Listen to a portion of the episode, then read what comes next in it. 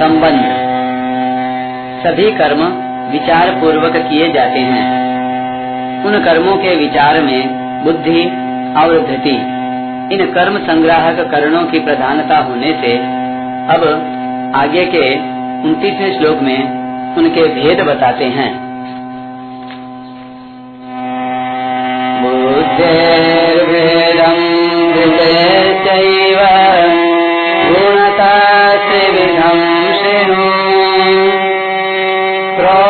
मानमशेषेण यथार्थेन धनंजय। हे धनंजय, अब तू गुणों के अनुसार बुद्धि और धृति के भी तीन प्रकार के भेद अलग अलग रूप से सुन, जो कि मेरे द्वारा पूर्ण रूप से कहे जा रहे हैं। व्याख्या। इसी अध्याय के 18वें श्लोक में कर्म संग्रह के तीन हेतु बताए गए हैं: करण, कर्म और कर्ता।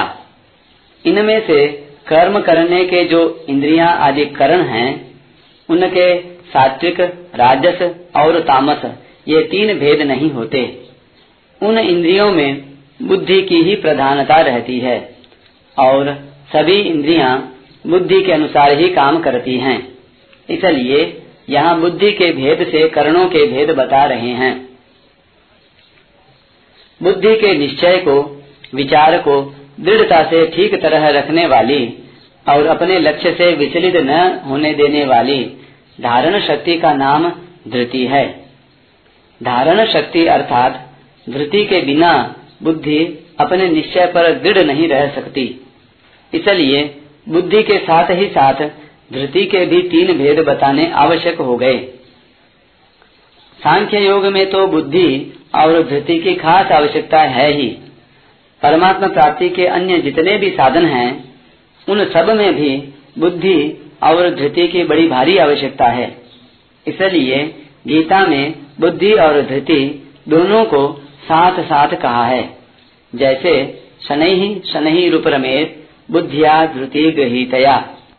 6 अध्याय का 25वां श्लोक।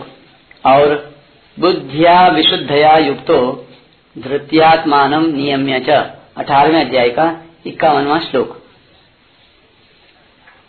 मनुष्य जो कुछ भी करता है बुद्धि पूर्वक ही करता है, अर्थात ठीक सोच समझकर ही किसी कार्य में प्रवृत्त होता है।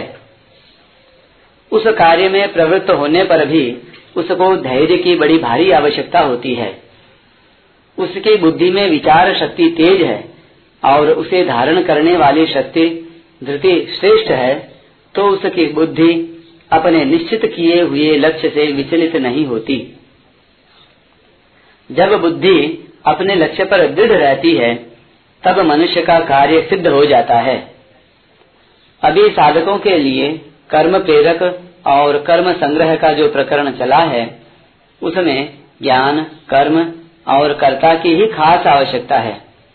ऐसे ही साधक अपनी साधना में दृढ़ता पूर्वक लगा रहे, इसके लिए बुद्धि और धृति के भेद को जानने की विशेष आवश्यकता है, क्योंकि उनके भेद को ठीक जानकर ही वह संसार से ऊंचा उठ सकता है। किस प्रकार की बुद्धि और धृति को धारण करके साधक संसार से ऊंचा उठ सकता है और किस प्रकार की बुद्धि और धृति के रहने से उसे ऊंचा उठने में बाधा लग सकती है, यह जानना साधक के लिए बहुत जरूरी है। इसलिए भगवान ने उन दोनों के भेद बताए हैं। भेद बताने में भगवान का भाव यह है कि सात्विक बुद्धि और धृति से ही साधक ऊंचा उठ सकता है, राजसी तामसी बुद्धि और धृति से नहीं। धनंजय, जब पांडवों ने राजसूय यज्ञ किया था, तब अर्जुन अनेक राजाओं को जीत कर बहुत सा धन लेकर आए थे, इसी से उनका नाम धनंजय पड़ा था। अब भगवान अर्जुन से कहते हैं कि अपनी साधना में सात्विकी बुद्धि और धृति को ग्रहण करके गुणातीत तत्व की प्राप्ति करना ही वास्तविक धन है, इसलिए तुम इस वास्तविक धन को धारण करो, इसी में तुम्हारे धनंजय नाम की सार्थकता है। बुद्धेर भेदम धृतेश्चैव गुणतस्त्रिविधम शृणु। भगवान कहते हैं कि बुद्धि भी एक है और धृति भी एक है, परंतु गुणों की प्रधानता से उस बुद्धि और धृति के भी सात्विक, राजस और तामस ये तीन तीन भेद हो जाते हैं। उनका मैं ठीक ठीक विवेचन करूंगा और थोड़े में बहुत विशेष बात कहूंगा। उनको तुम मन लगाकर ध्यान देकर ठीक तरह से सुनो। धृति श्रोत्र आदि करणों में नहीं आई है, इसलिए भगवान शैव पद का प्रयोग करके कह रहे हैं कि जैसे बुद्धि के तीन भेद बताऊंगा, ऐसे ही धृति के भी तीन भेद बताऊंगा। साधारण दृष्टि से देखने पर तो धृति भी बुद्धि का ही एक गुण दिखती है। बुद्धि का एक गुण होते हुए भी धृति बुद्धि से अलग और विलक्षण है, क्योंकि धृति स्वयं अर्थात कर्ता में रहती है। उस धृति के कारण ही मनुष्य बुद्धि का ठीक ठीक उपयोग कर सकता है। धृति जितनी श्रेष्ठ अर्थात सात्विकी होगी, साधक की साधन में बुद्धि उतनी ही स्थिर रहेगी। साधन में बुद्धि की स्थिरता की जितनी आवश्यकता है, उतनी आवश्यकता मन की स्थिरता की नहीं है। हाँ, एक अंश में अणिमा आदि सिद्धियों की प्राप्ति में मन की स्थिरता की आवश्यकता है, परंतु पारमार्थिक उन्नति में तो बुद्धि के अपने उद्देश्य पर स्थिर रहने की ही ज्यादा आवश्यकता है। बुद्धि के द्वारा तो अपना ध्येय यानी लक्ष्य ठीक ठीक समझ में आता है, और धृति के द्वारा कर्ता स्वयं उस लक्ष्य पर दृढ़ रहता है। साधक पहले कैसे ही भावों और आचरणों वाला अर्थात पापी से पापी और दुराचारी से दुराचारी क्यों न रहा हो, वह भी मुझे तो परमात्मा प्राप्ति ही करनी है, इस उद्देश्य पर दृढ़ रहता है, तो उसके सब पाप नष्ट हो जाते हैं।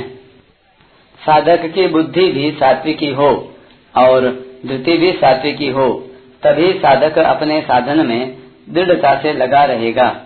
इसलिए इन दोनों के ही भेद जानने की आवश्यकता है। पृथक्त्वेन उनके भेद अलग अलग ठीक तरह से कहूँगा, अर्थात बुद्धि और धृति के विषयों में भी क्या क्या भेद होते हैं उनको भी कहूँगा।